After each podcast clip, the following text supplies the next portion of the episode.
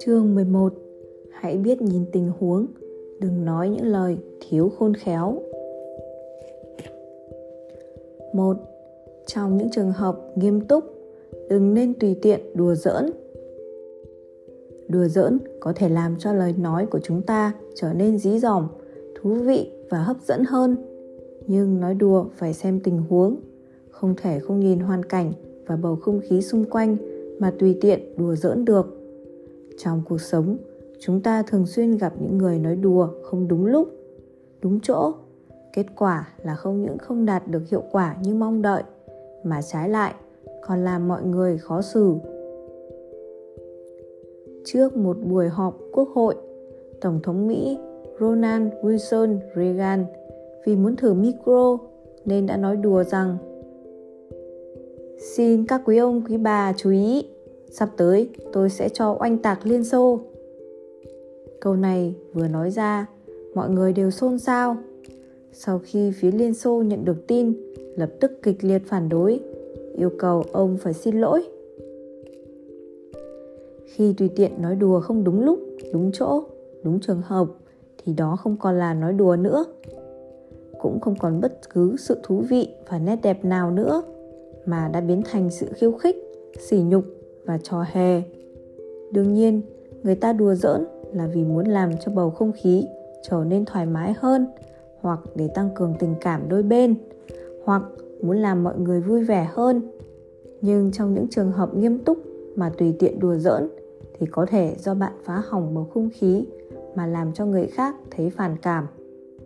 Cho nên, không tùy tiện đùa giỡn trong trường hợp nghiêm túc chính là quy củ. Hơn nữa, còn là phép tắc cơ bản trong việc đối nhân xử thế. Lúc cần nghiêm túc thì phải tỏ ra nghiêm túc. Nếu không người khác sẽ cảm thấy chúng ta quá thiếu nghiêm túc thiếu trầm ổn không biết điều không thể đảm đương được trọng trách. Vậy trong thực tế cuộc sống và công việc những trường hợp nào không nên đùa giỡn? Trong thời gian làm việc theo quy định thông thường, không nên đùa giỡn. Đùa giỡn trong khi làm việc sẽ dễ làm bản thân và đồng nghiệp mất tập trung, phá hỏng không khí làm việc, ảnh hưởng đến hiệu suất công việc. Nghiêm trọng hơn, có thể gây ra sự cố. Do đó, thông thường, đối với những trường hợp tùy tiện đùa giỡn khi làm việc, các quản lý đều ghét cay, ghét đắng. Một khi bắt được, họ sẽ không dễ dàng bỏ qua.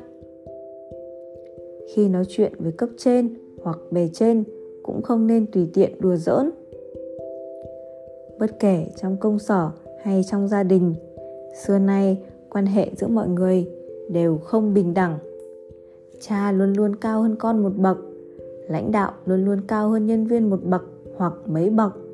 Do đó, thông thường khi đôi bên không cùng cấp bậc, nói chuyện với nhau, không khí nói chuyện sẽ khá nghiêm túc, cần phải tuân thủ những quy tắc nhất định không thể nói năng tùy tiện. Thử nghĩ xem, người làm con như chúng ta có thể thảo luận với bố chuyện, cô em nào chân dài hơn, trắng hơn không? Người làm cha không thể nói năng thiếu nghiêm túc để tránh làm hư con. Người làm con cũng không thể nói năng tùy tiện, hỗn xược, làm loạn tôn ti. Cho nên, khi nói chuyện với những người có thân phận, địa vị cao hơn mình chúng ta phải cố gắng tỏ ra khôn ngoan một chút, nghiêm túc một chút, không thể tùy tiện được. Trong trường hợp cần giữ yên lặng, cũng không được tùy tiện đùa giỡn. Trong cuộc sống, có rất nhiều trường hợp cần phải tuyệt đối yên lặng. Ví dụ, cấp trên đang tiến hành tổng kết cuối năm, phân tích nguyên nhân thua lỗ trong năm nay. Nếu người làm nhân viên như chúng ta dám xen vào nói rằng hôm nay là ngày tốt, hy vọng năm nào cũng có một ngày như hôm nay. E rằng, cuộc họp chưa kết thúc thì ông chủ đã đuổi chúng ta rồi. Trong bầu không khí nặng nề, tuyệt đối không thể đùa giỡn. Trong bầu không khí nặng nề, ví dụ trong tang lễ hoặc khi mọi người đang mặc niệm, thì tùy tiện đùa giỡn chắc chắn là điều cấm kỵ trong những điều cấm kỵ hãy thử đặt mình vào vị trí của người khác. Khi có một người bạn thân, đồng nghiệp hoặc một người già mà mình kính trọng không may qua đời, trong tang lễ của người ấy, khi mọi người đang đau lòng, buồn bã, thì có một người cứ ở đó, cười như mở hội, không ngừng nói bô bô hoặc kể chuyện cười. Bạn sẽ nghĩ thế nào? Đây là hành động không tôn trọng người quá cố và người nhà của người có cố làm cho mọi người chán ghét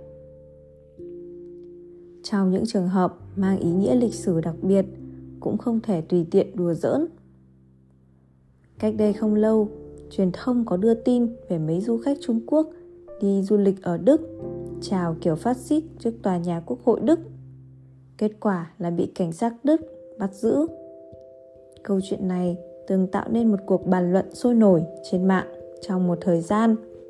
Có người nói, đây chỉ là đùa giỡn thôi người đức đúng là chuyện bé, xé ra to. Họ không biết rằng, tai họa năm đó, đức quốc xã mang đến cho nhân dân trên toàn thế giới là điều mà rất nhiều đất nước vĩnh viễn không thể quên. Bản thân nước đức cũng chịu thiệt hại nặng nề. Họ coi giai đoạn lịch sử mà đức quốc xã thống trị là vết sẹo đau đớn nhất của mình. Chào theo kiểu mà đất nước ấy đều đang cảm thấy đau đớn mỗi khi nhìn thấy ngay trước một nơi trang nghiêm như tòa nhà quốc hội của họ, trong mắt người đức, điều này đã không đơn giản là đùa giỡn nữa rồi, mà là đang đâm vào vết thương cũ của họ, làm họ phải đau đớn thêm một lần nữa. Đương nhiên, họ sẽ không dễ dàng bỏ qua. Tóm lại, trong giao tiếp, đối nhân xử thế, có những khu vực cấm không thể đụng tới. Nếu muốn giữ mối quan hệ luôn tốt đẹp có thể nói chuyện vui vẻ với người khác hoặc không bị người ta nhắm vào ở nơi công cộng thì phải nắm rõ những điều cấm kỵ và khu vực cấm này và cẩn thận tránh xa chúng. Nói đùa là một môn nghệ thuật cực kỳ cao siêu, không thể nói năng thô lỗ, dung tục được.